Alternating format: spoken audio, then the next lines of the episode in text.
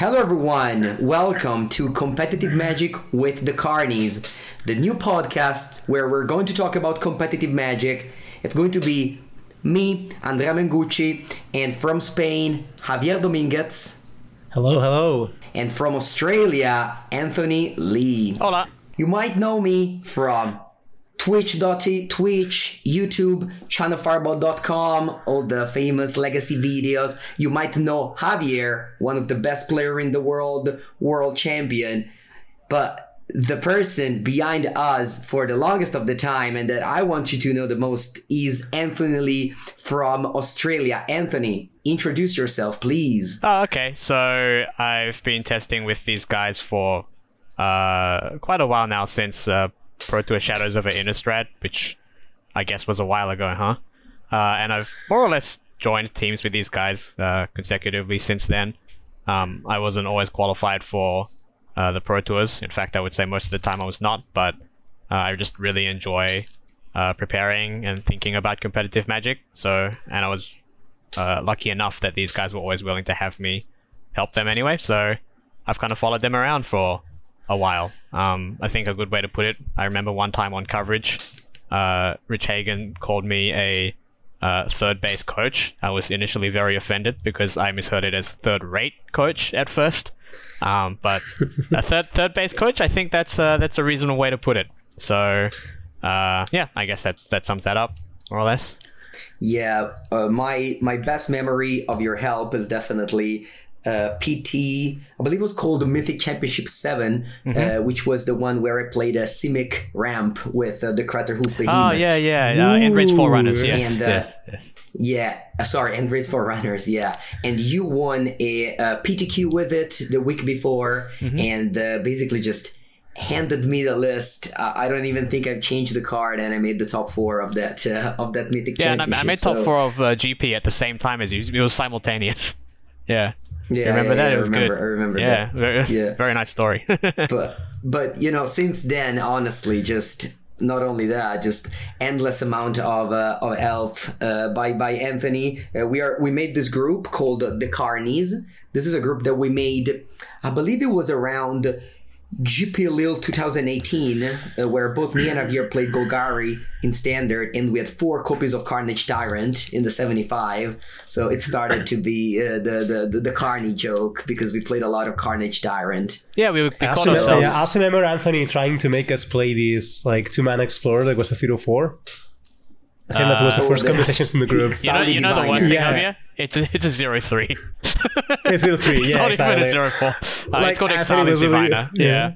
Like, he almost got there. At the end, we just only played Elvis Rejuvenator, which was bad back in the day. So we started out as the Karnies, you know, like we were calling ourselves the Karnie Boys because we were going to play Carnage Tyrant. And I think after that standard GP, there was some sort of modern event. I don't recall exactly. It was probably a GP. There were a lot of GPs. And at some point, me and Javier started to suspect that maybe Tron was going to be a really good choice. And we knew that Andrea Mengucci was not the biggest fan of Tron in general, because he plays Modern, and most people who play Modern are not huge fans of Tron.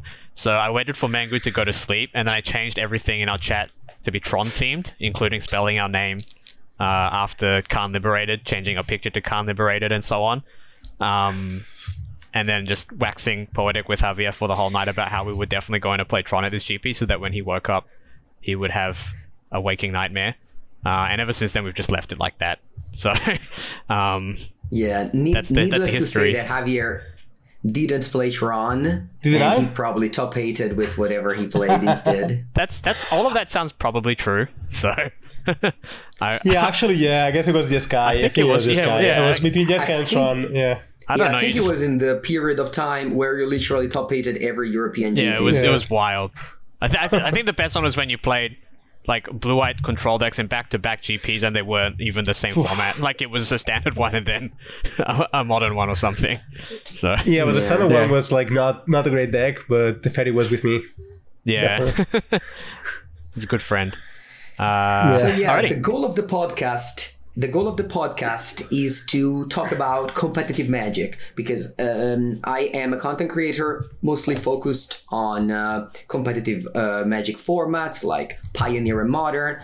Anthony is also a player who really tries to, you know, win every local event, as well as, you know, playing the arena qualifier. And Javier, well, Javier just plays everything, and it's not just I play everything meme. He plays everything, but he wants to win everything he plays. He's probably the most competitive player I ever met. He's going to just always try to give his best to get to play the best list and everything like that. So he's probably the best person to make a podcast about competitive magic with. Well, I'm flattered, but I'm pretty sure there are some people that are more competitive there. I just love the process. Like, I just, sometimes it's not always that I want to win. It's just like, I love working on decks and trying to figure out what the best deck is for the weekend. Even if, like, you know, like sometimes I do it even if I'm not playing the tournament itself. So I just love working through the information, deck lists, cybertext, you know, all this kind of things, even like for all the formats. Yeah. Could be like Pauper, Old School, Modern, Standard, Pioneer, Historic, anything works for me. I just like, it's just magic and I just love it. Yeah, I think a good way to put how Javier tends to see things, as far as the way I see him, is that it's not so much the winning that he enjoys as trying to win. So I think that's kind of what we're trying to go for here, I guess. We just really love that, and that's kind of why we're doing this podcast. Yeah. I was also, you know, being a way more competitive player before the, let's say, end of the pro era into for myself and into this more content creation era. So nowadays I try to play the vast number of decks, but at the same time have an understanding of, okay, this deck I'm playing, is it good, is it bad, and things like that. So let's say that our goal is always to try to talk about the decks that did well in the weekend, as well as the decks that we think are the best in the weekend, trying to properly rate the results with what actually we believe in. Yeah, and I also expect to make sure if the other one misses, to remember them next weekend. You know, next week. That's also something we expect to do as well. Okay, so like saying that you're wrong or you were right and things like that. Yeah, more like you're wrong and we were right. Yeah, that's I will. I want to also put my hands in front and saying that I will most likely going to be bullied by Javier and Anthony. They like to make fun of my bold claims that are often wrong. In fact. We are not here to make bold claims in general. Javier and I are, let's say, more moderate. I wouldn't expect, I wouldn't expect us to make very strong statements in general. So we're never going to tell you that we think a deck is absolutely cracked, or that you should play this card while you still can, or that our deck is like playing a different format, unless we genuinely believe it, and it is very rare for us to genuinely believe that. So we're mostly just going to tell you what we think might be good, you know, and we won't always be very certain about it. And even when we say something is good, we don't necessarily mean we don't see good and bad as a linear power level thing.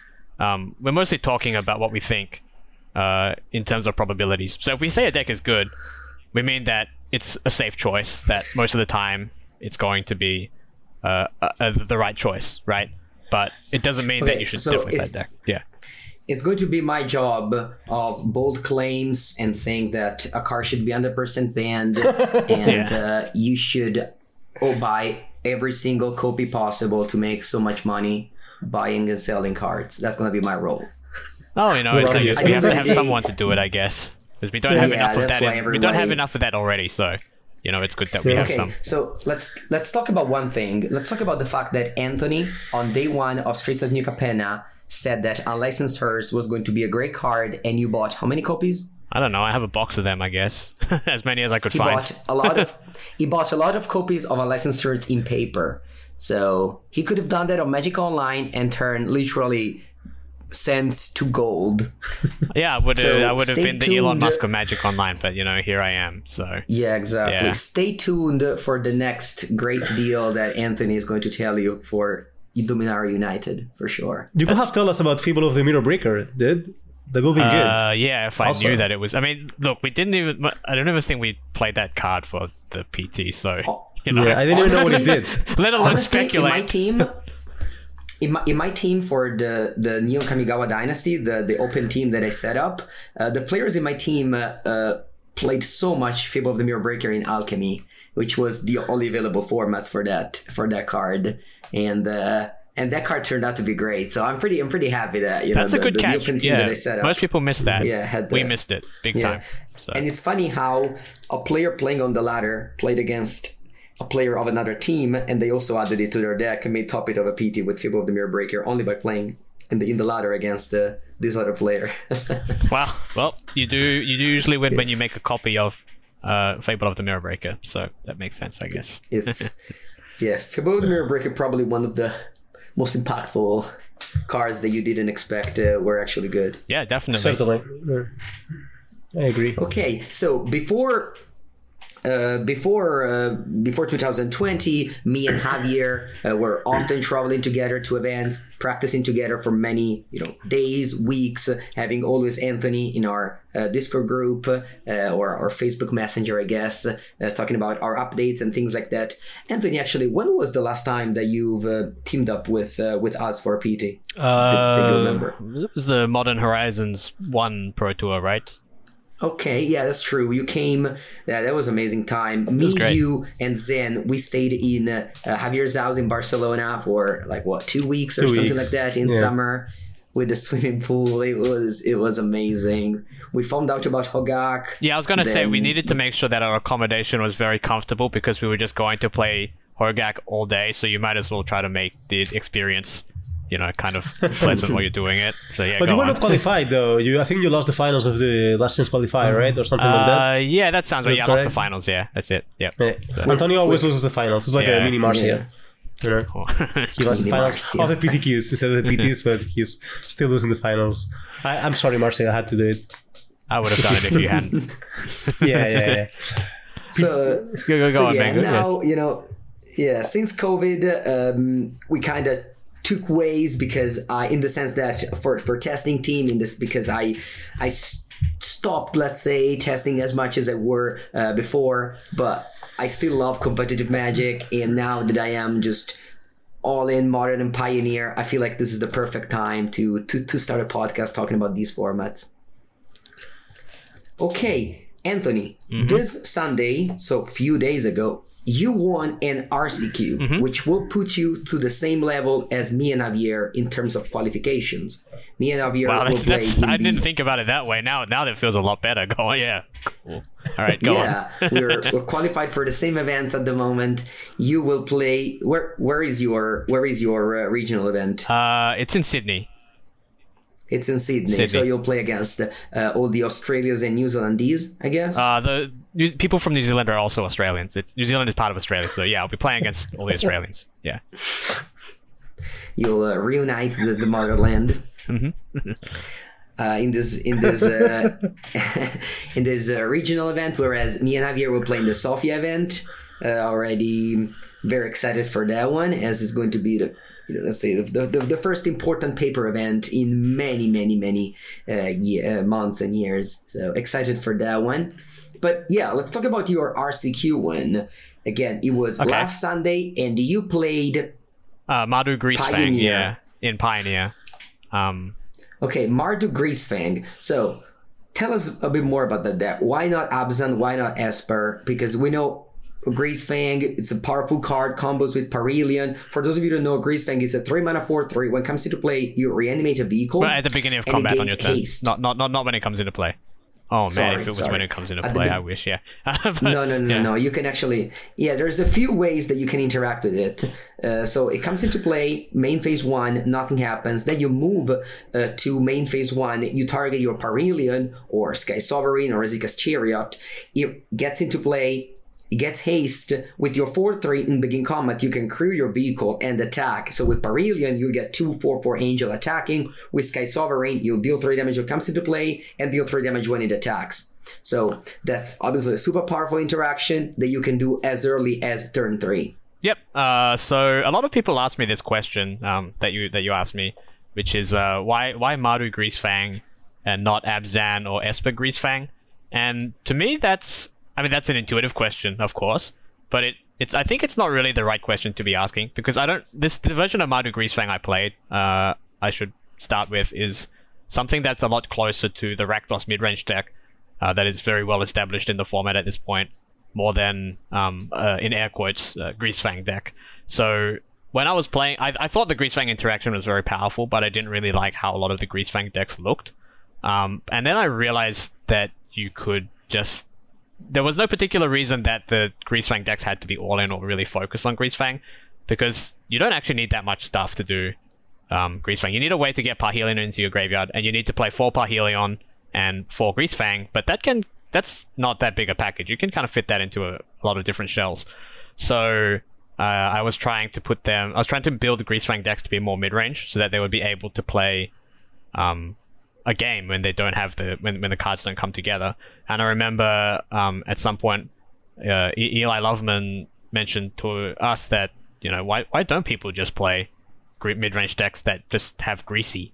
And yeah, you can just do that. You can just put Greasefang in a mid-range deck, and I think that's a much better approach to playing to exploiting this interaction with Greasefang and Parhelion than building a deck around it per se. So to me, the question is not really, is it Abzan, Esper, or Mardu Greasefang? But am I going to play Mardu Greasefang, or am I going to play Rakdos midrange? Because those are the decks that are more comparable to me, in my view. But your Greasefang deck plays some cards that you could never play in a midrange deck, that's like true. Seasoned Hallowblade or Hazoret the Fervent. Yep. So. Yes, yeah, Javier is definitely on board. The Fervent Champion is definitely on board with Hazoret the Fervent seeing some more play in tournaments once again. So for me, I was trying to figure out how I could bridge the gap between the mid-range decks and the Greasefang decks, and because there's a lot of cards in common between Mardu Greasefang as it is usually and the Rakdos mid-range deck. So it's not really any cost at all to put Bloodtithe Harvester, Thoughtseize, Fable of the Mirror Breaker in your deck. You know, that's kind of free. But you do need more discard outlets than that to be able to play the Greasefang plan. So the cards that let me do that were Seasoned Hallowblade and Hazoret the Fervent, as you mentioned. And I have a Cathartic Pyre, but, you know, that's more of the same. And the idea is that these cards are aggressive enough to fit in a mid-range plan, which is a big problem with... the usual Greasefang approach of playing cards like Stitcher Supplier and Satyr Wayfinder. You can't really implement a mid-range plan with them, because if you can't pressure your opponent, you don't have the flexibility of plans available to you to be able to play a mid-range deck. The cards like Hallowblade and Hazoret both allow you to... But they're both functional in a mid-range plan, and they help you hit the critical mass cards you need. I have a question about that, Anthony. Yeah, so what are the upsides of Seasoned Hallowblade over Raffine's Informant, for example, right, which is a card that will attack worse, but has more like card selection? Why do you choose that one? So there's a couple of reasons. I guess the first, is... Well, I think Seasoned Hallowblade is a more powerful card in general. So against aggressive decks, for example, it's actually quite hard to attack into Seasoned Hallowblade. When you're trying to beat down against, say, Blue Red Phoenix, like an indestructible attacker is very valuable. But something that was unintuitive to me that I didn't realize until I played with the cards more is that discarding cards at instant speed is actually really important for the Greasefang deck. So the fact that cards like Satyr Wayfinder and Raffine's Informant put the vehicle into your graveyard at sorcery speed is quite a disadvantage, and that's for a couple of reasons. The first is that it exposes your vehicle to interaction in the form of Graveyard Trespasser and Go Blank, which are the best graveyard hate cards in the most popular deck in the format, but also the information that you give up. So if I play turn 3 Raffine's Informant and discard a Parhelion in order to try to set up a Greasefang, my opponent knows that can happen, and they know how to play around it accordingly.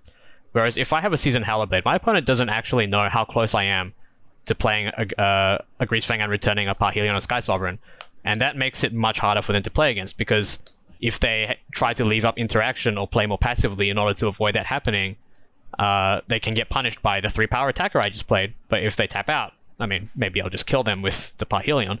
And that means that all of the effects in the deck that I played are supposed to try to be able to put the Parhelion or Sky Sovereign in my graveyard right before I reanimate it, as opposed to the turn before, which I think is very important and something that's somewhat understated in the Greasefang decks generally. Yeah, that's a super sweet point I didn't think about. So my experience with this deck, it's only one league.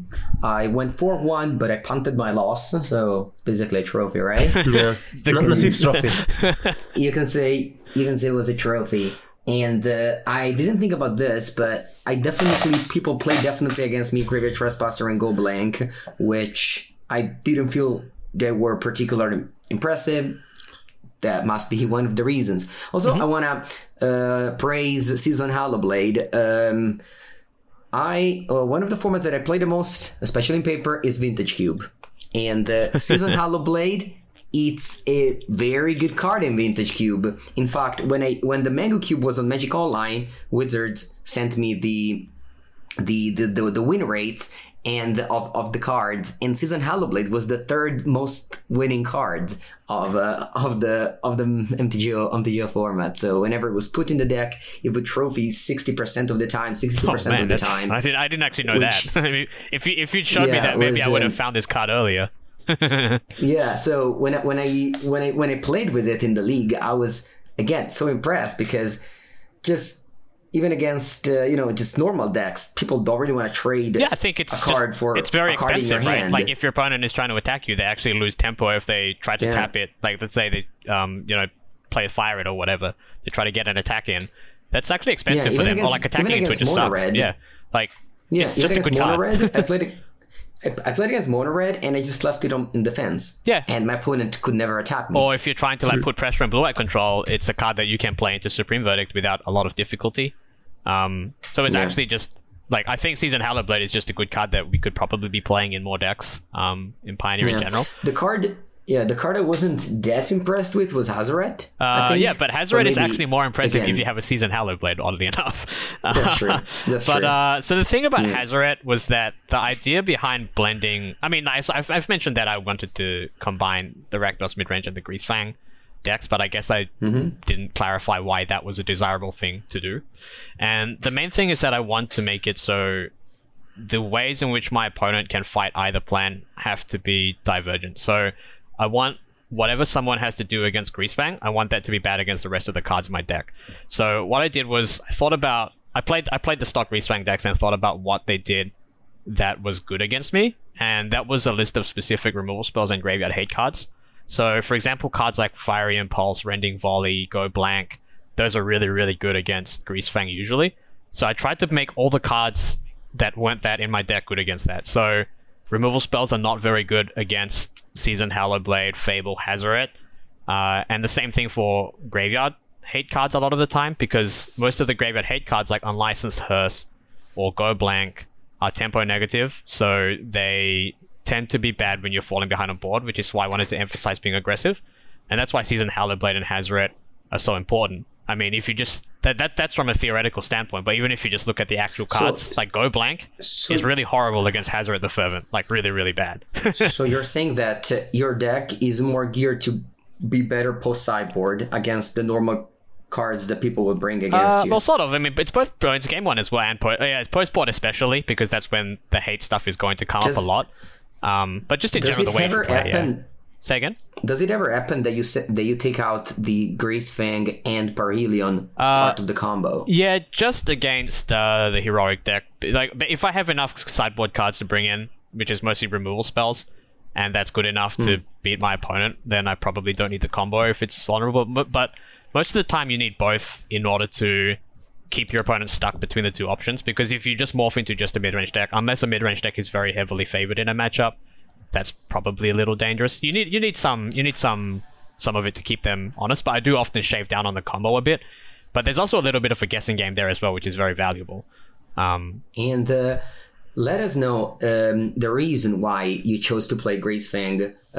Is this your first RCQ in Australia? Have you played other RCQ there, Pioneer, or have you tested, I don't know, is it Phoenix, Mono Green, Rakdos, things like that? Yeah, this was the first Pioneer RCQ at my friendly local game store, Good Games Morley, great store, very, very big fan.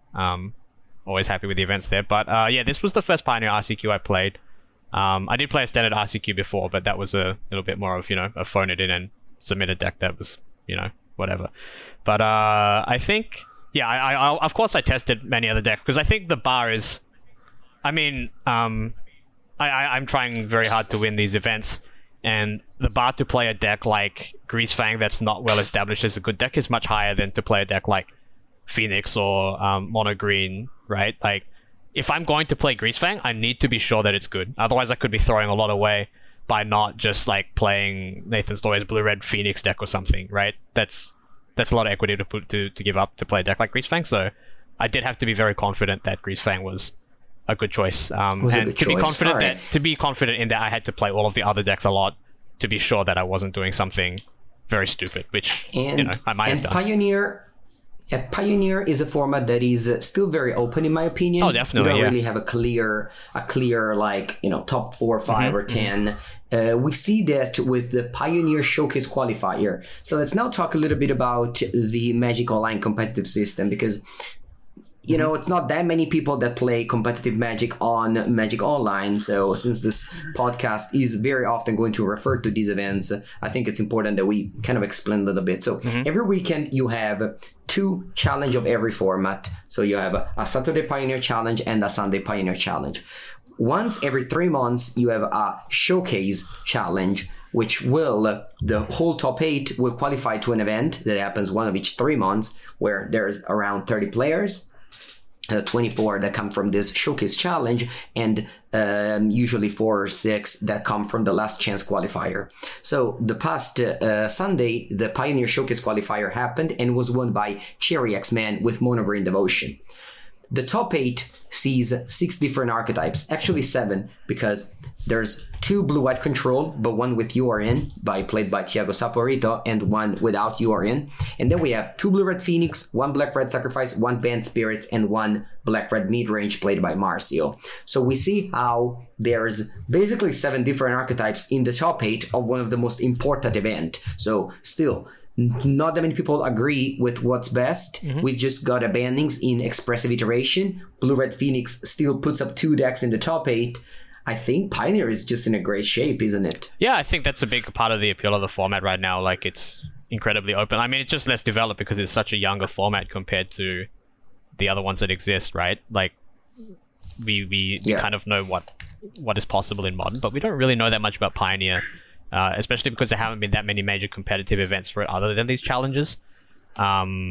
So, you know, it's not like there are pro tours that have happened for it yet or anything like that. So I think there's a lot out there. And that's why I think it's good to be willing to try this stuff because, well, I mean, it wasn't that long ago that we thought Mono Green was like the be-all, end-all of the format, and it didn't take long for that to change completely, right?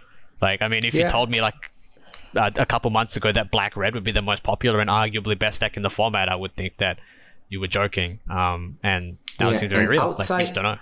Outside of the deck that I mentioned in this top 8, there is so many more decks that just top-hated Sunday Challenge. For example, Banned Spirits won the challenge. In second place, Abzan Greasefang. 4th and 7th, Boros Aggro, one of them played by Canister. This is the heroic deck with Illuminar Virtuoso. And then 3 blue-white control. In the other top 8, we have Indomitable Creativity with Wormspite Worm. So you see how, I mean, obviously challenges are 7-round Swiss event, but still very cool to see how so many different decks do well. And I want to say that you know, the strength of cards like Treasure Cruise that are so, people are just so afraid, you know, of having Treasure Cruise in the format. They're kind of kept in check with this banning of Expressive Iteration, aren't they? Yeah, I think the format is very balanced right now. Like, we see a lot of decks that have been there for a while, like Mono Green, Black Red, Blue White. Like, those decks, these decks have been already tuned for like months. It's not like we don't know how to build Mono Green, right? I think the format is like surprisingly balanced right now. I think it will maybe stop being like this in a few months, but right now I think Pioneer, it must be one of the most balanced formats like all around, if not the most one. Like most ones won. Yeah, and I really like that it's not only balanced, but there's a sense of discovery. Like something really cool might happen in 2 weeks, and I have no idea what it is. Right? I think that's really awesome. I think that's a big appeal of Pioneer at the moment. One of the, since they stopped the competitive events, I want to say that it's a little bit harder to understand exactly what goes on, because of course you're not going to have these like big teams gathering in one house, practicing one format for a while, and then coming to an event and where you have actually like, a lot of good players playing the good decks. So maybe after the what are they called? Regional championship. We're gonna get a better idea of the format. But for now, anyone can just claim that what they play is a great choice. Like you just claim that Mardu Greasefang is your best choice for you, and probably you are the only player, one of the 10% in the world that says that, and so it'd probably that's probably true. Everyone else that comes to the so much different conclusion. So that's very cool, and again, definitely one of the strength of Pioneer. After the strength of Pioneer, obviously being that the decks are cheaper than modern decks. That's another very strength of the format. The second strength is the deck diversity. I think it's good, and also I think it's very true that since there are no pro teams trying to break the format, the format is going to work like this for a while at least, because even if they have important tournaments, it's not going to work the same. I used to think what actually killed formats were that kind of dynamics where we just have 5 teams or 20 people just trying to break it, and because they eventually broke the format. But since we don't have those anymore, it doesn't look like we're going to have them. I think that's actually good for the sort of the ecosystem of the decks, the balance of the decks. I know, this last Mox was won by Monogreen with a Nicol Bolas in the deck. Is that correct? We don't know. That's cool. Yeah. Okay. Yeah. Yeah. It's a new quote unquote tech that popped up a few weeks ago, thanks to Oath of Nisa. You can put and storm the festival. You can have this Nicol Bolas will let you win with Karn and Kiora and a bunch of different things. So again, unclear if it's the right choice or not. It's now the fashion of the. We're talking about the appeal of the format in general, but in terms of how that translates into something practical for the listener, I think what I would say to take away from that is that when it comes to a format like Pioneer that's not very developed, I would really encourage you to try new things and not assume that what's out there already is particularly settled or necessarily even particularly great, it might not be. We just don't know. Yeah. The fact that we don't know is something that should affect how you approach the format. So be willing to explore even more than you normally might for other formats, I think. One of the biggest example of this is when Rakdos Midrange was winning a lot, and some big names, which I also was part of one of them, were saying how Red Black was a bad deck. I remember I was playing cards like Kruxa in a deck with barely no self milling, only Fable of the Mirror Breaker. I was playing cards like Sorin, the Mirthless, I didn't even like Graveyard Trespasser, to be honest. And I was like, wow, there's no way this deck is a good deck. Mm-hmm. So there was a lot of talk about that way, but then slowly but steadily, Rakdos kept winning, every event. Marcio won the Showcase Challenge, the top hated the Showcase Qualifier, and so on and so forth, does so well every weekend. So it's clearly now one of the best decks, but, so if people tell you that your deck isn't that good, it doesn't necessarily mean, because the format is so unexplored that you might just change 5 or 10 cards and then you got yourself a very good deck. Yeah, a big part of that was also the iteration of it, right? We were just talking about how before decks the formats were accelerated by big pro teams, and I think it would be remiss to talk about the development of Black Red without mentioning content creators like Misplaced Ginger, who it's basically that guy driving a lot of the development of Black Red, and it's just one guy, right? He plays a lot and he tries a lot of things, and he's pretty good player, but it's not like he's a team of 20 pro players shoved in a house trying to break things. And so you need to, a lot of the time if you're following a deck, you kind of need that time to play out for whoever's working a lot on a deck to iterate a lot on it and so on.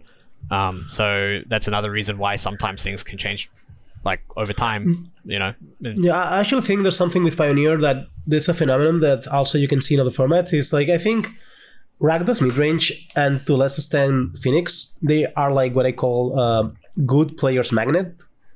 You know, like they like if you do Marcio will never play like Boros aggro in this Pioneer showcase, right? Like there's a lot of good players that could play certain decks. And I think for that reason, in like high level tournaments, because the MOX is like a high level tournament, those decks tend to perform better because the best players usually play those.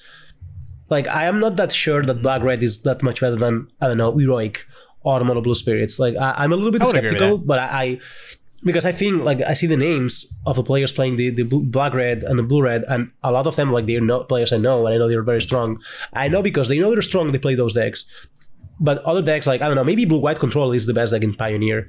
That could be the case. But a lot of very good players will never play a deck like that. But Bolobo also got the finals, you know, with the deck. And I think there's also something if you're trying to see which deck you should play Pioneer, just don't only, like, you know, don't only play like the best deck, because it might also be the best deck or considered to be the best deck because the best players play it often. I'll be honest, that always kind of puzzled me. I could never figure out how to approach looking at that, because I thought the same thing where I was like, well, I mean, based on having tested with Marcio, he could probably have played whatever and he would have come second in that event for sure. But I also then think, well, he's also really good and he did choose that deck.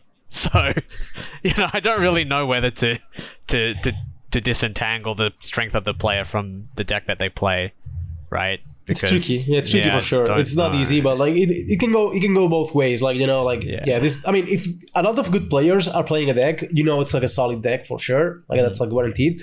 But that doesn't necessarily mean it's the best for you. Yeah, I think the best deck. That's what I'm trying to say. The best deck is the one that adds the most win percentage for you, I guess. Exactly.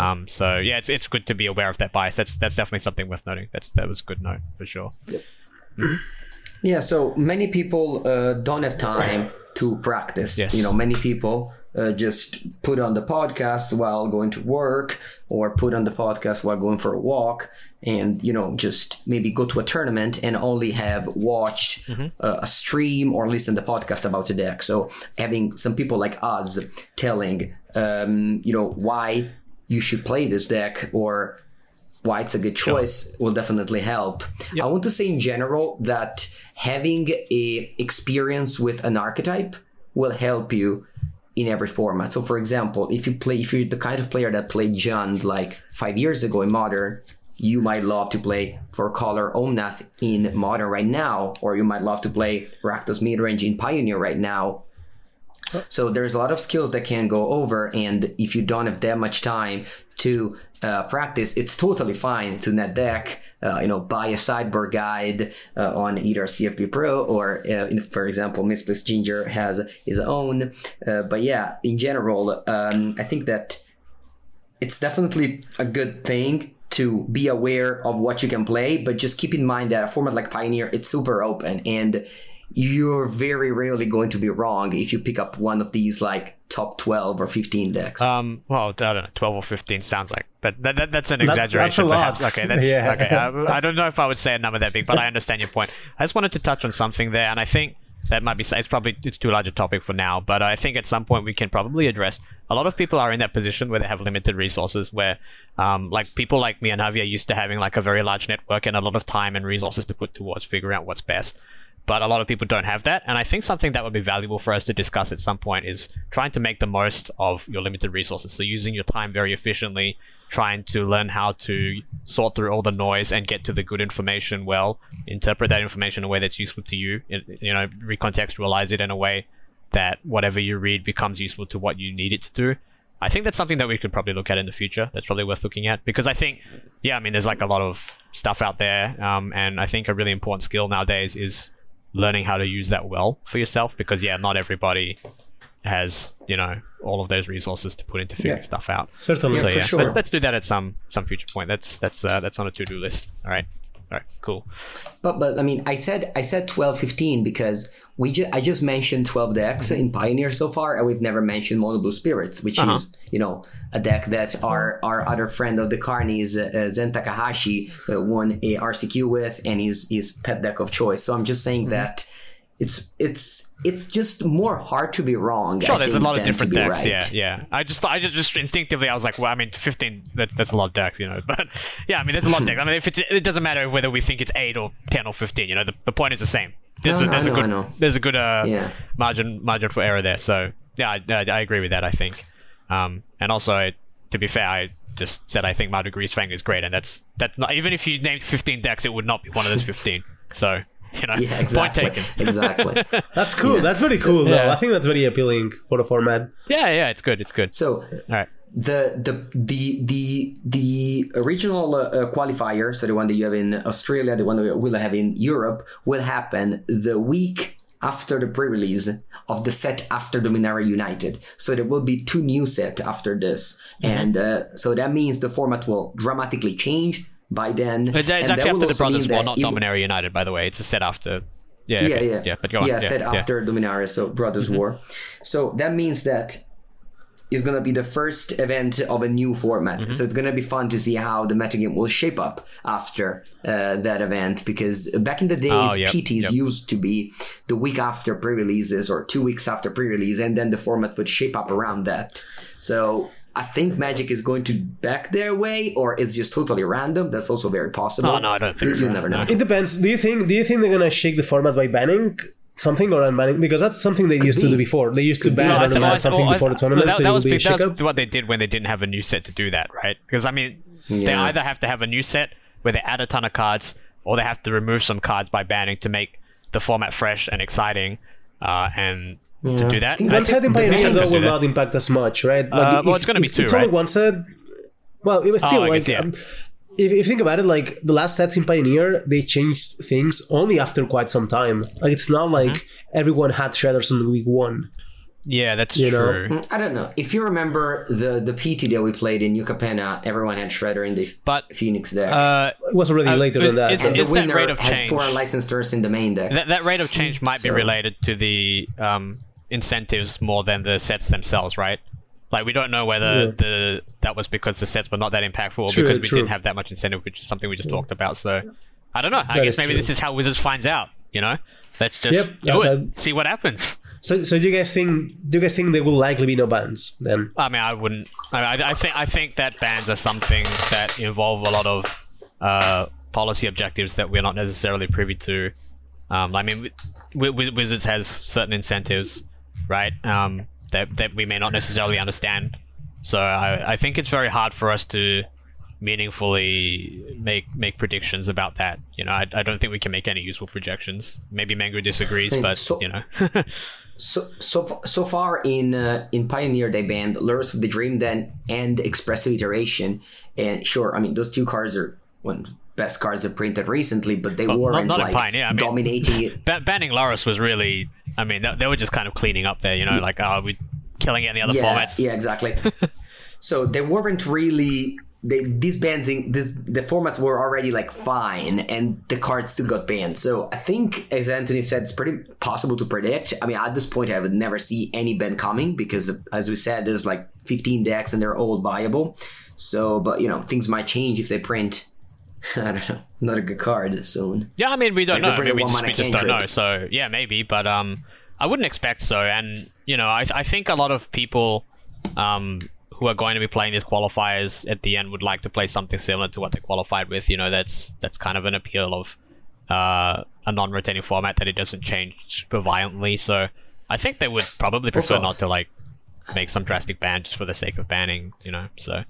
In a format so unexplored like Pioneer, we've seen the power of influencers like JMM, Jan Moritz Merkel, who top 4'd a, I think it was Pioneer Showcase with Abzan Greasefang, and then just out of nowhere, it became like one of the most played decks. Yeah, I actually blame him directly for making leagues 13% less fun, so thanks for that. so now, like you don't, like, again... It's very, very hard to say, you know, after the PT, you might talk about bannings, but so far, I think it's Okay, yeah, but I mean, in general, I don't think it's... Yeah. I mean, not only do I think it's difficult to make an accurate projection, but I also don't think it's very useful. I mean, like, we can talk about what might happen in terms of bans, but, like, it's not going to change anything that we do now. So until we know it's coming, let's not worry about these things, you know? Yeah, I often get a comment in my YouTube videos saying, like, if I believe that... I don't know, Blue Red Murktide will get a ban soon because they want to buy the deck. So that's very much a player's concern. Okay, yeah. Knowing if a deck is too good because they don't want to buy the cards. Because, you know, let's be honest, like we're talking about competitive and everything, but most people that listen to our podcast think about buying cards, think about their collection and things like that. So, okay, well, I'm going to say... You know, as a content creator, that's your concern because, I mean, as far as I'm concerned, I'm just going to talk about what I think is going to win. I'm just going to assume you have all the money in the world. Or you know, or maybe you have friends with all the money in the world you can borrow the cards from. You know, same thing. It's not really my concern. So that's less nice, but still nice. Yeah, I mean, anyone who says, "Do I think something's going to get banned?" My answer is always going to be, "I don't care," and probably you shouldn't either. You know, so otherwise, if you care, you should ask somebody else. That's Phil Anthony right there. You can't borrow cards though because you damage all the cards. Oh, yeah, well. That's true. Anthony damages the cards. Like he touches a card. And the card's like bent forever. Yeah, for those of you who know, Anthony has a very, let's say, peculiar way of shuffling his deck. It's not actually peculiar; it's just a little rough, I guess. and that's why the name MTG Bent Card for him. Yeah, it comes from here. It was from when we were all on Team MTG Mint Card, and I qualified for the PT, and then our original plan was because we had to submit 2 teams of 6 with a pro to a team series. Yeah, for team series. It was going to be MTG Mint Card and MTG Near Mint, which was really clever. But after I qualified and they wanted to put me on one of the teams, they realized they could not, in good faith, have me wear something that said Near Mint. So we changed to MTG Bent Card, and I don't know, I thought that was clever, and I kept it ever since. So the logo was just, I think it was a hand bending a card. The sweatshirt. Yeah. Yeah, it was hand bending a card, but it was like old pink, and it looks like a crab. The crab, yeah. Although, the actual reason it happens is because my hands are a little bit too small to break the bridge when I riffle, so the cards just like they get kind of mauled. Also means that it also means I can never play Yorion, which is very. I'm sure it's very sad. Anthony, remind me who the team was. It was Miavir Kalk, you, Michael Mester. Michael Bond, Corey Baumeister. Michael Bond and Corey Baumeister. Yeah, that's it. Michael Bond and Corey Baumeister. That's true. We didn't know Corey back in the day, though. It was like we didn't know him yet. Yeah, what a good pickup, right? We were missing a person to fill the team. Yeah, it was a great pickup. Yeah, can you imagine? You're like, we need one more person, and you just happened to get Corey Baumeister. Like, what a score! Yeah, he was like very cool and very good, but we didn't know that much about him back in the day. I think. Yeah, no complaints. Yeah, this guy's great. Yeah, of course. Yeah. Yeah, there was a team series that was the year. So me, Javier, we won the last team series to ever happen. Yeah, victory! Yeah, that was with Araruya Sword, I think. Yeah. The team was me, you, Ger Kowalski, Shitian, Kelvin Chu, and Jeremy Design. Master Chu. That was the team. Yes, Master Chu. Yeah, and that was 2019. So this was. So we had another year between MTG Bent Card and this one, right? I don't remember. I don't remember. Yeah. I think so. Yeah, I don't remember which one. No, I don't remember. Oh well, you know, that's history. Yeah. That's where were we before this? I feel that we have digressed. I think. It's okay. People love the old days digression when we were. Good and winning at paper events. Okay, Boomer. Oh, we can still do that. Apparently, I think so. Antonio won. Antonio won a PTQ. I wasn't the only one who did something though. Someone else. True. Yes. That's what we should mention. What happened this Sunday, Javier? Did you got any record worth sharing? On Sunday, I went to play old school here in Barcelona. Friends. So I was wrong. I hate you so much. This is why we needed a plan. All right, yeah. I topped the Saturday challenge in Magic Online with Standard, which, let's be clear, I'm completely clueless in Standard right now, but I just copied the Hinata deck.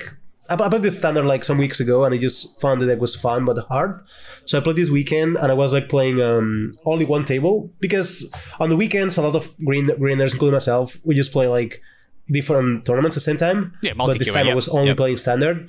So I would play like Hinata, like full focus, because yes, I play Hinata, the so-called, oh my god, one deck format. Mm-hmm. I found the deck was pretty good, playing the deck. I if you ever play this deck without playing any games before, I recommend it to play only one game, not two at the same time. Other than that, I just stopped it. I think I won like 4-2, 5-1, I don't remember. I ended losing in the semifinals to Medvedev. I don't know how to say the name. The Magic Online Grinders. Medvedev, yeah. On Boros, Boros just destroyed me. But yeah, I like the gameplay a lot. It reminded me of the last Standard, like Epiphany kind of mirror matches, mm-hmm. because I played a lot of mirror matches. I played like 4 mirror matches where I was honestly a little bit lost. It's because tough. It's like all the really cards are good. Yeah. I was at boarding. I was like, all the cards were good. So the other time I played the deck, I think I went 0-2 drop, but I played once against Jabberwocky in the mirror match. Well, so yeah. I tried to imagine how, like, I tried to remember which cards he left in the deck. So I tried to sideboard as he will sideboard.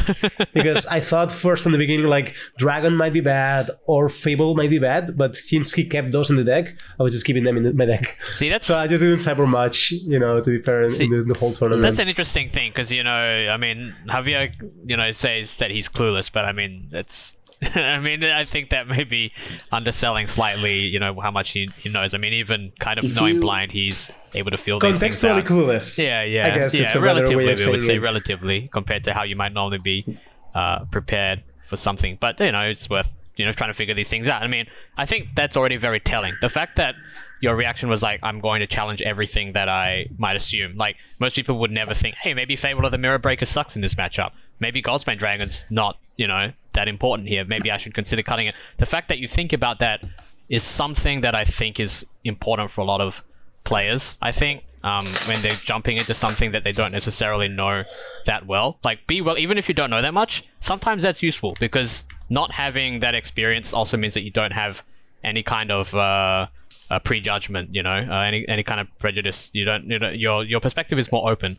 So sometimes that's a good thing. Jumping in fresh means maybe you can see something, or that you might not otherwise have, right? So it's not all bad. Another thing you could do is go into CFB Pro, check Standard Hinata Deck Guide by Reduke, cousin of Jabberwocky, update on July 5th, and he has. That is actually exactly guide. How I would introduce. The many accomplishments of Reduke. He is Jabberwocky's cousin. That is his main credential. Yes. Yeah. But, it's like I'm pretty sure he's pretty proud. You mentioned the Jabberwocky. I did. Yeah. So yeah, that's the easiest way if you don't know how to cyber with the deck. Just absolutely. It but it's like like some cards. I'm pretty sure they are like very contextual to what your opponents do. That's standard in general. If your opponents take out creatures, then Valor's Essence becomes rewards, right? I was trying to keep it dynamic, but it was a tournament was a little bit confusing to me. I will spend all my cyber time just trying to see how the games will play. But I think felt like this deck they don't have bad cards, right? These kind of decks. It's interesting though because tricky.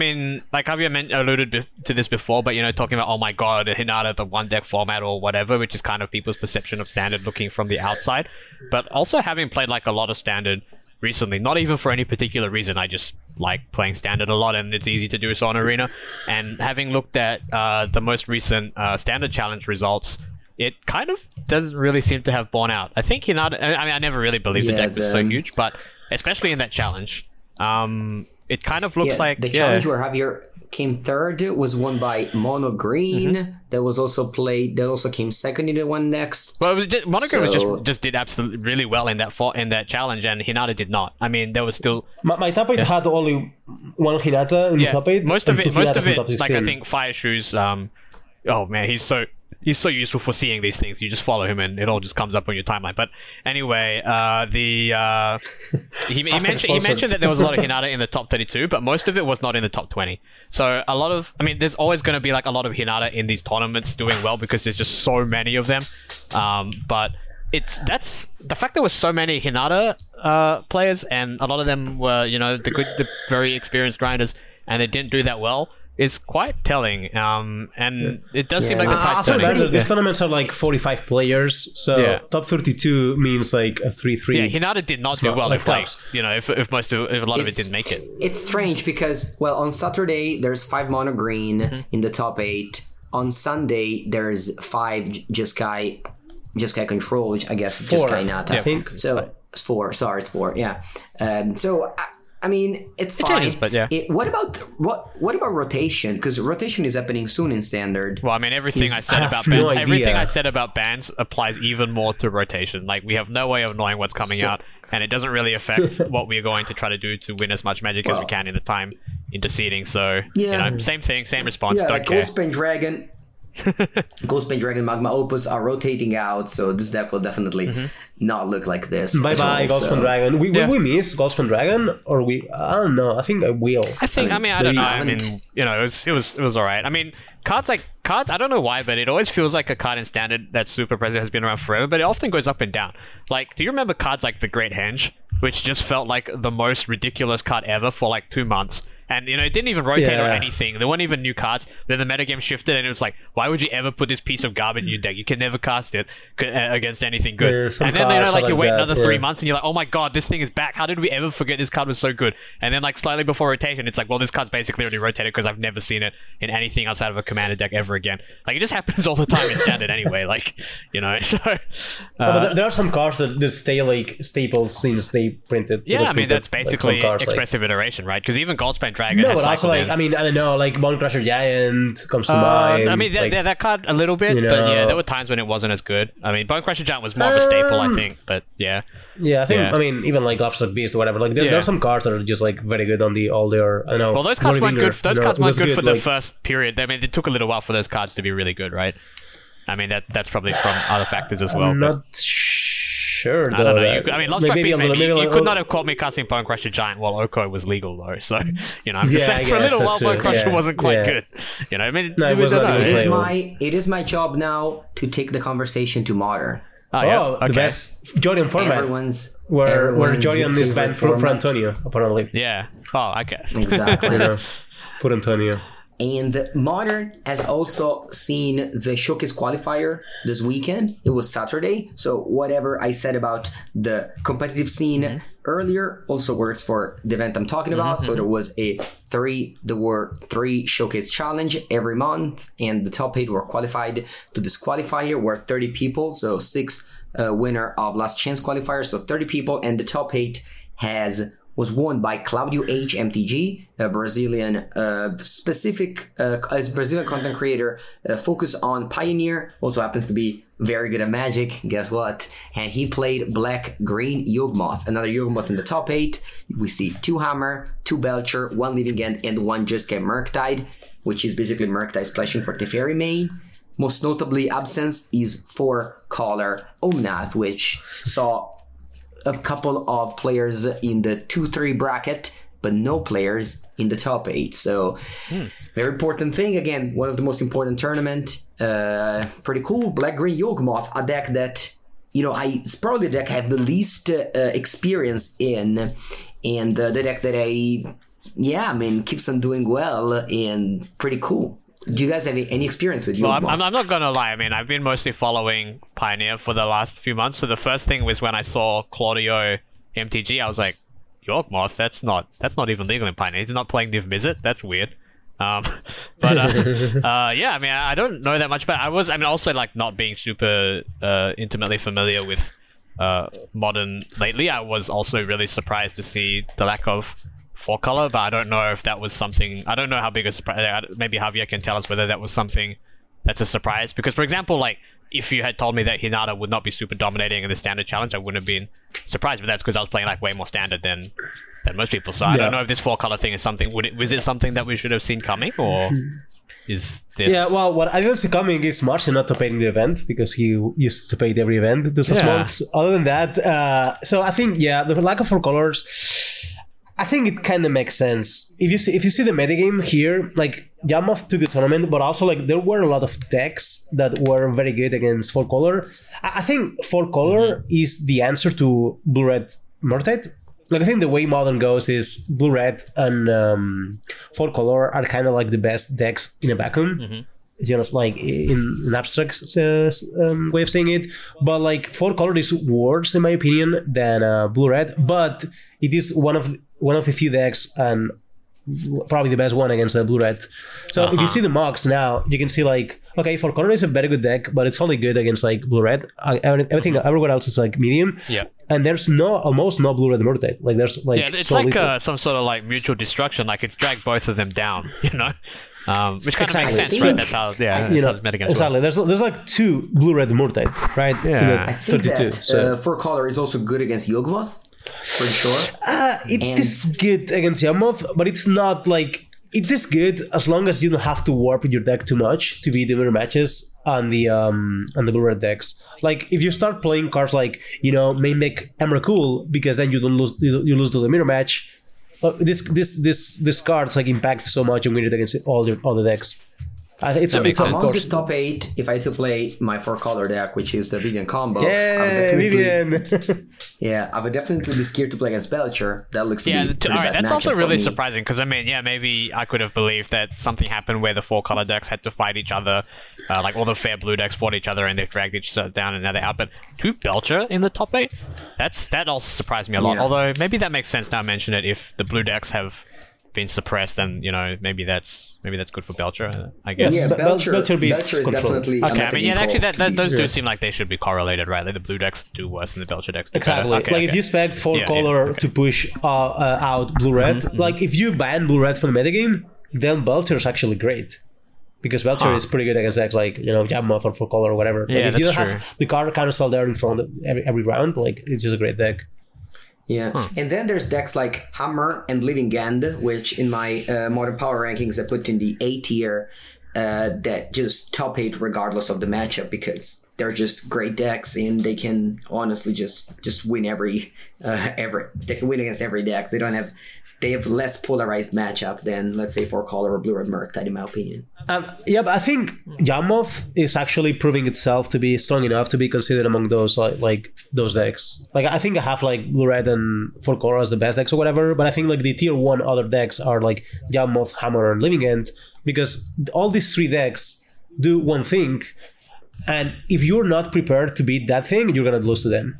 And if you're prepared, you might still lose to them. And I think those 3 decks are like sort of equally good. Also in a position where if you play against a very good player with it, you're gonna have like a rough time. You know, like these decks are actually like decks with a very like some deep layers of complexity where you have to like know all the tricks and what they're doing. So I think Yawgmoth is also good. Yeah. Yawgmoth is one of those decks that I can't really explain why it wins so much, but it wins so much that it earns respect from me. That means there's something that we don't know that we should probably try to know. So maybe that's something we should work on. Maybe we should. It's strange because, you know, I think, again, I didn't play much with Yawgmoth. I only played 2 leagues in my in my modern life with it. But I played against it a lot, of course. Okay. I mean, modern is the format I play the most. But whenever I played the 4-color Vivian or the Blue-Red Murktide, which are decks that I play a lot of, I always just not that unhappy to play against Yawgmoth. But then again, if you're a Yawgmoth player listening to me,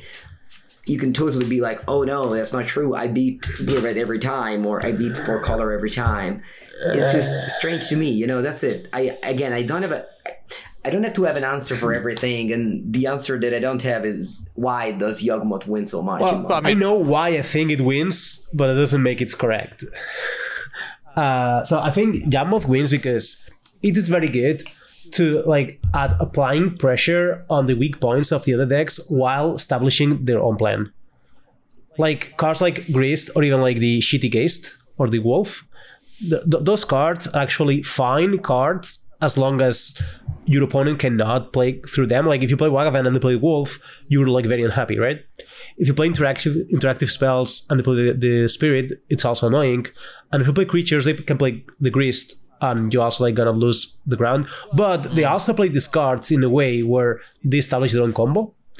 It's like if your Vivians were cards that actually did something to the battlefield. Because when you're playing with Yawgmoth or against Yawgmoth, many games are won with small creatures, because like you spend the resources dealing with Yawgmoth, but just still lose to the other creatures. Like, you have to do something about them. And if you spend all the resources dealing with the small creatures, you can just still lose to Jawmoth. That makes sense. It's very hard if people are playing the fan decks. Like you have to cut everything. You're describing Hammer Time as well. Not exactly, because Hammer Time does not play cards that interact in a meaningful way against the opponents. Like, Hammer Time will not deal with your Shredder. You know, it might try to trump them or try to grind you with Saga, but trying to generate card advantage is not the same thing as trying to actually answer or cancel your things. Hammer Time is not trying to make your creature not able to connect, the same way Jawmoth is. And I think that's the why Jawmoth performs better against style metagames. Like, I think Hammer is a more powerful deck than Jawmoth, but I think if you play Hammer and run into a prepared metagame, you're in a worse position than if you play Jawmoth and you miss the metagame call, you know, because like Jawmoth is still like better at doing what it does. And obviously it's like weak against stack-based decks, but those are like not very common in Modern. And also Jawmoth actually improves Poseidon in many matchups, which is something Hammer doesn't do. So I think that those are the reasons why I think Jawmoth wins. Like, I have played some Jawmoth and I have played Seamus Mengu a lot against it, but of course that's it comes from a limited experience. But I think that's my grasp on the metagame around. Other from that, it Jawmoth almost sounds like it might not be so good for Yawgmoth in the near future. If we think that the blue decks have been pushed out a bit and decks like Belcher are getting better, you mentioned that Yawgmoth is not that good against. No, but I don't think it is. Like, this is a 32-player tournament. Like, that's true. May not necessarily be super indicative. I'm pretty sure, like, some of these Vulture players will never play Vulture in, like, an open tournament. These mocks metagames, they're, like, you know, sort of, like, PTs or whatever, GPs of that form. Like, not the GPs. Like, they're, like, small players tournament. These tournaments are different because you kind of know there's going to be, like, less unpredictable things. Mm-hmm. You know, there's going to be like more established decks. It's skewed, also, people playing the decks are usually the experts. Yeah, skewed away from the typical experience that a lot of other players would have. Exactly. It's a different kind of tournament. It's like, you know, those are high level tournaments because to qualify for this, you have to top it like a 400 tournament person. You know, I guess that's just a useful thing to know in general as well, that we should be careful about how. I mean, obviously, we don't know one result is like. Necessarily, we should be careful not to weight one particular result too much, but also thinking about the context of that result is important as well. You know, like in this absolutely. Okay, but for me, regardless of what happened in the mocks, you know, like just Jawmoth is a deck that has established itself as like a very strong modern deck. Yeah, there's a player, Bar Sezek, who keeps on winning and getting second places in modern challenges for the past month, and this Sunday did it again, second place. Another important result from the challenges are four color creativity. So that's the creativity deck that puts into play the Arcane of Cruelty, oftentimes being Temur with Explorer and Brandon 6, sometimes being Grixis with Persist and Thoughtseize. And this time it got first on Sunday and second on Saturday. Four color creativity is another deck that has a good matchup against four color control. So once again, you see this trend of just strong decks overall that happen to have a very good, not very good matchup, but a good matchup against one of the top two decks, as we mentioned. They are capable of doing very well in Modern, despite, you know, not being in the top, I don't know, 6th or 8th decks in Modern. Yet, though, I think creativity is a deck that's not very developed yet. I think that's why we don't see it in the mocks also.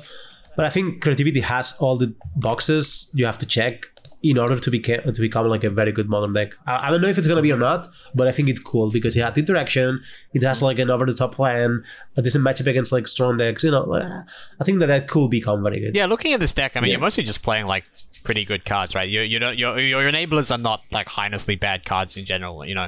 Like, Hard Evidence is not an awesome card, but it is a functional magic card that lets you play this combo stuff. So yeah, I mean, it's not that far from what you did in Pioneer, though, right? Yeah, that's exactly what I mean. I'm not playing like joke cards, you know. Yeah, I kind of like this. Yeah, this is something. The biggest weakness of the of this deck, in my opinion, is the mana base. It deals yourself so much damage. Like, if you lose the die roll with this deck, you start from 14 life. Yeah, but there aren't that many decks that punish you. Yeah, they don't explode. I mean, everyone's playing like 4-color, then, you know.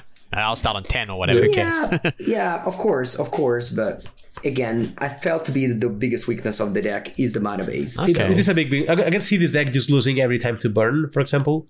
But not just burn. Even like a Dragon's Rage Channeler can just Just kill you, like, keep, like, two channel run through. Then they can stop your combo. Or Jabboth even, I guess. Yeah, you just attack for 6 with 2 channel on turn 3. It's pretty common, and if this deck starts from 14 and, like, you know, you have to play island and forest, it's very, very hard since your mana base has only mountains. Yeah. No, I can see that being a weirdness, but that also doesn't necessarily stop the deck from being good. So yeah, we'll see. I think there's a weakness. In a few weeks, we'll know how good the deck is. It's because good against decks that don't pressure your life total, and it has a very powerful. So today, for example, on stream, I played a deck, and my opponent just solely went on the play, top land, explore, turn 3, creativity, Archon. And that's so easy. They just went turn 3, basically Tinker. Yeah. They just played Tinker with creativity. And they got an Archon into play, and I was playing like a normal deck, and I couldn't beat the Archon, which arrived so easily. Like, they didn't need to go and entomb sorcery speed into persist, which was the So you're saying they just wasn't like they didn't have to put a lot of resources into the setup, right? Yeah, exactly. They still got to. Yeah, they just had to draw creativity or transmogrify, and that was it. Because with fetchland, dwarven mine, you always have a target, even if you didn't do anything. So, and even if you did something, it's a good deck. It's not like they can do. It's not like they don't. They're not locked into committing everything. Like, they can go like hard evidence, or they can fit like a lightning bolt in there somewhere, and you know they can interact. Exactly. Yep. Yeah. You have Fable. You have Prismari Command, which lets you just play cards and get that way. You can easily also cast the Archon. That's another important thing. Mm-hmm. That's why you play 4, because sometimes you just cast it. It's not that hard, especially with Fable token that makes the treasures. Oh man, I just imagine copying an Archon with Reflection of Kiki Jiki. I know that's not. Yeah. I know that's not something that's actually relevant, because if it happens, like you've already like super winning. But it just seems really funny, you know. It's entertaining to think. In my power ranking last month, I ranked this deck pretty high. I think it was like 9th place. So what is that, tier 1.3? You know, basically, yeah. At the time, it was just a deck that's brewed by Nassif, because he's the one that put this deck on the map. Again, it's all about these influencers just bringing decks back from the dead, and just the hive mind tunes them a little bit. But overall, Modern, just like Pioneer, it's still unexplored, because without highly competitive tournaments, you can't really have answers about what's best. I wonder how long this paradigm will last. I also think Nassif is very good at doing this. Like, I think Nassif is very good at just selecting the decks and making them like good decks. He's done that like a lot of times. Yeah, I think what happened is he just wanted to build Grixis with Fable of the Mirror Breaker, Persist, Margrave, and Creativity. And then he realized that black was bad and other green. And I don't know how he came up with Explore, but that's so genius. It's really good. That looks really impressive. And this is how we got a deck with that now like top 8 challenges. He won a challenge with in the hands of Sam Rolfe a few weeks ago. Played it a couple of times, always had amazing results with this deck whenever I feel like it. A lot of the best innovations are the ones where they happen and you're like, why didn't we do that already? I didn't really like follow Modern that much, like I said, but like if the only reason that I know that Explore was not always there was because you just said so.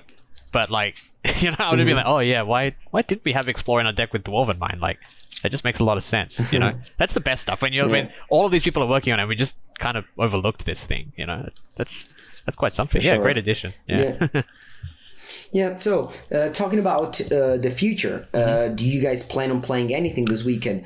For me personally, I tend to mostly just create content in the week. Don't really love to play the MTGO challenge. Sometimes I'll have some paper events to go, but I'll mostly just do the news desk and do my dailies with my leads. Okay. But what about you guys? You go ahead first. Javier goes first. Okay. So I don't really scale that much my weekends. I just when I'm sitting on the computer, I just play whatever challenge is happening, because I play everything. So I don't care if it's standard, vintage, so it could be anything.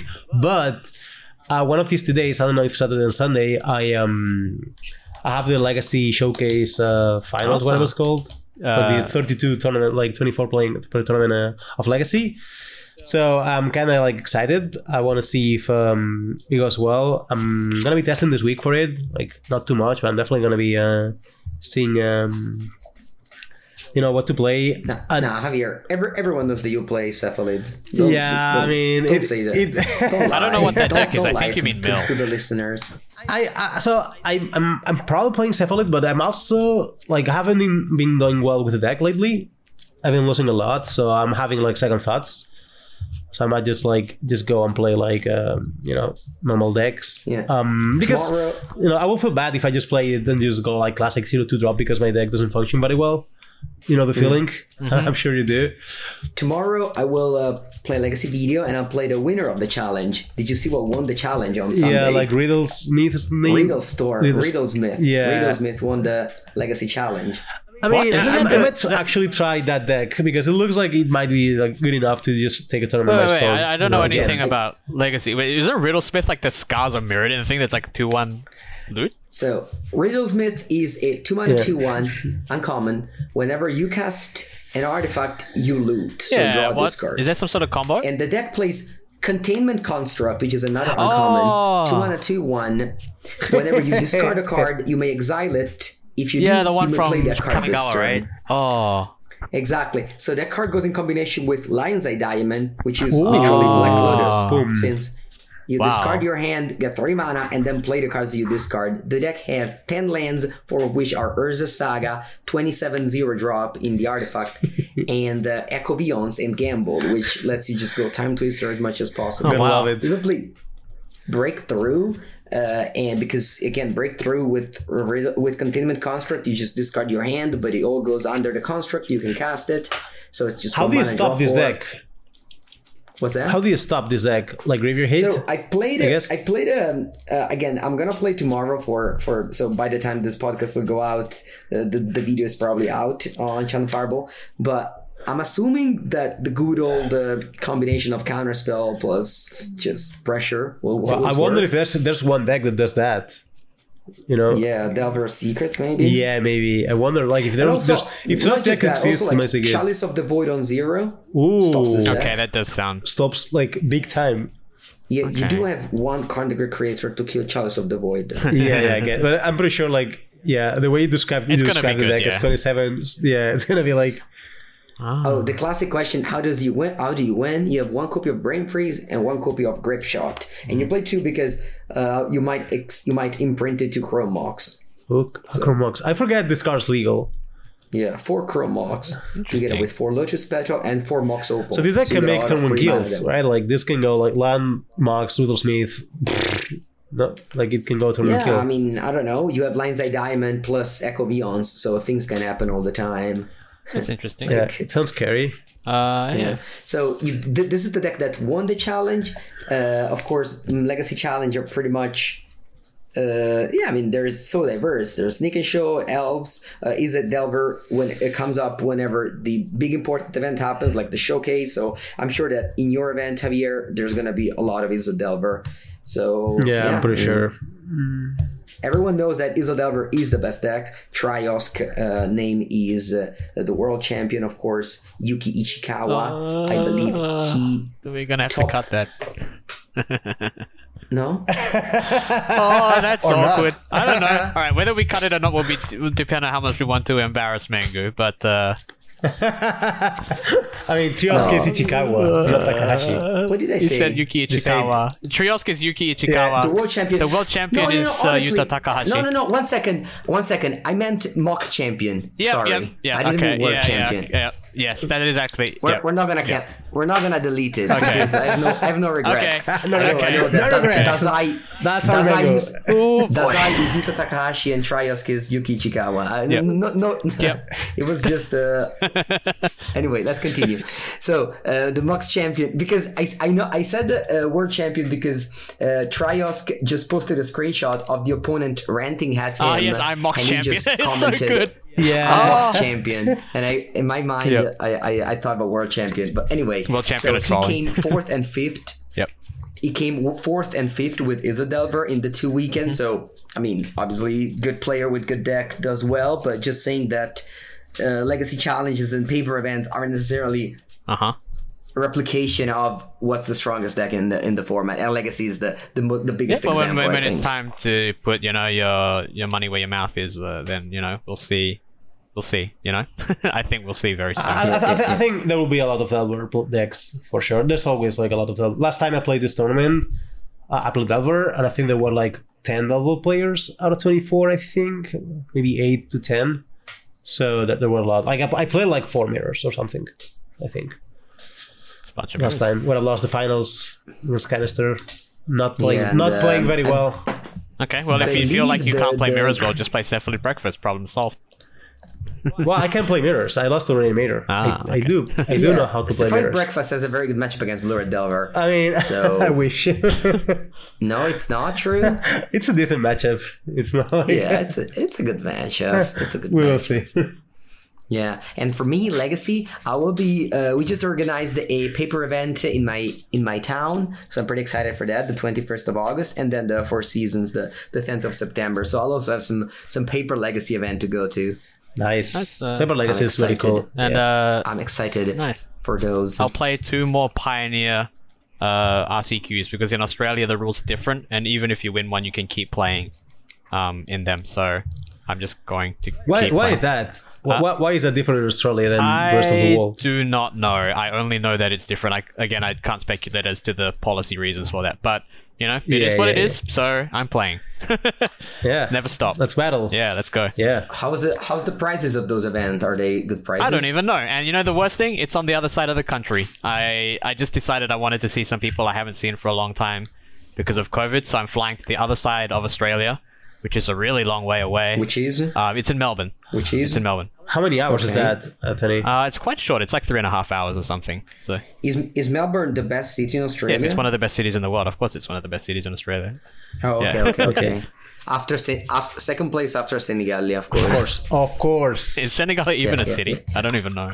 Is it? Well, if it was a city, it would be the best city. I think it counts more as a town than a city, right?